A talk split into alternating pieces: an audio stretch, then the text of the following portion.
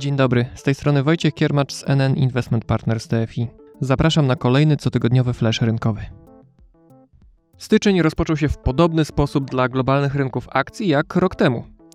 Podobnie jak wtedy, również i teraz mocniej wystartowały rynki wschodzące, słabiej za to na przykład indeks spółek technologicznych Nasdaq. Ale globalne otoczenie makroekonomiczne jest całkiem inne niż jeszcze 12 miesięcy temu. Rosnąca inflacja na świecie zmusza banki centralne do podnoszenia stóp procentowych, które pomogą zdławić wzrost cen. A rosnące stopy procentowe to nie jest dobra wiadomość dla wielu tzw. Tak spółek wzrostowych, zwłaszcza tych na wczesnym etapie rozwoju. Gdy stopy były niskie, wówczas można było tanio pożyczać pieniądze i realizować bardziej ryzykowne przedsięwzięcia. Gdy stopy zaczynają rosnąć, sam pomysł czy też wizja zysków w bliżej nieokreślonej przyszłości może już nie wystarczyć. Na dziś wiele wskazuje na to, że przed nami zmierzch ery ultraniskich stóp procentowych. Te przez ostatnią dekadę wspierały notowania akcji, w szczególności spółek technologicznych. Nie oznacza to bynajmniej, że gdy Fed zacznie podwyższać stopy procentowe, sektor spółek technologicznych przestanie być atrakcyjny jak za dotknięciem czarodziejskiej różdżki. Przecież w skład wspomnianego indeksu Nasdaq wchodzi wiele świetnych spółek, ale wysokie wyceny w połączeniu z rosnącymi stopami mogą oznaczać, że trzeba będzie być bardziej wybiórczym w poszukiwaniu zysku na rynku akcji.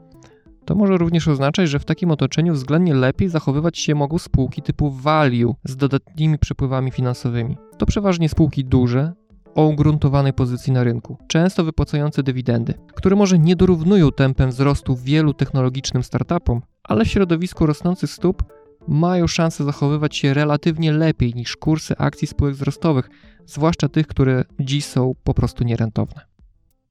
Zmieniamy temat. W 2021 roku najpopularniejszą grupą funduszy inwestycyjnych w Polsce były fundusze akcji, wynika z danych analiz online.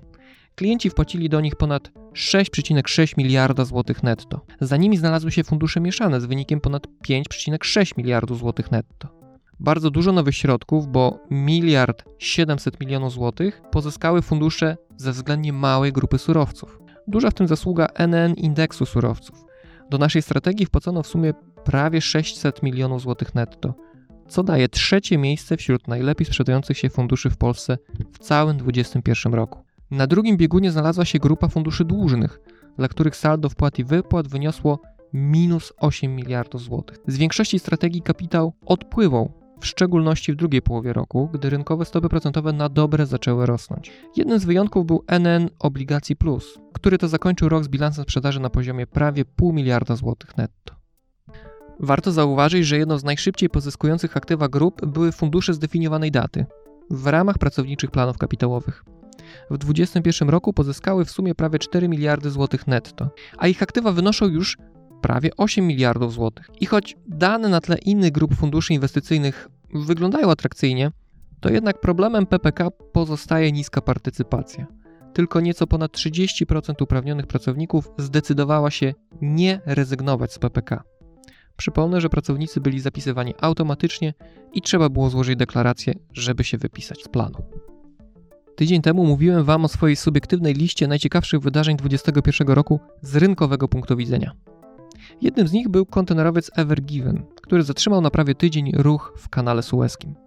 Część statków obrała znacznie dłuższy kierunek frachtu towarów naokoło Afryki, Całe zajście pokazało, jak ważny dla globalnego handlu jest transport drogą morską, w szczególności przez wąskie gardło kanału sueskiego, którym przepływa około 15% całego globalnego handlu. Według szacunków agencji AFP, te 6 dni, podczas których kanał był niedrożny, mógł oznaczać nawet 90 milionów dolarów mniej dla egipskiego budżetu. Myślicie więc, że w związku z blokadą to musiał być słaby rok dla przychodów generowanych przez kanał sueski? Wręcz przeciwnie. Jeszcze nigdy w historii jego operator nie pobrał takich opłat za przepłynięcie jak w 2021 roku. Mowa w sumie o ponad 6 miliardach dolarów, o 500 milionów dolarów więcej niż w 2019 roku. Na marginesie 20 rok był słabszy z uwagi na wybuch pandemii. Okazuje się, że pomimo blokady i obrania przez część statków innej trasy, w sumie ruch w kanale był znacznie większy niż w ubiegłych latach. W 2021 roku przepłynęło przez niego prawie 21 tysięcy jednostek o 2000 więcej niż w 2019 roku. To wszystko w dzisiejszym flaszu rynkowym. Do usłyszenia za tydzień.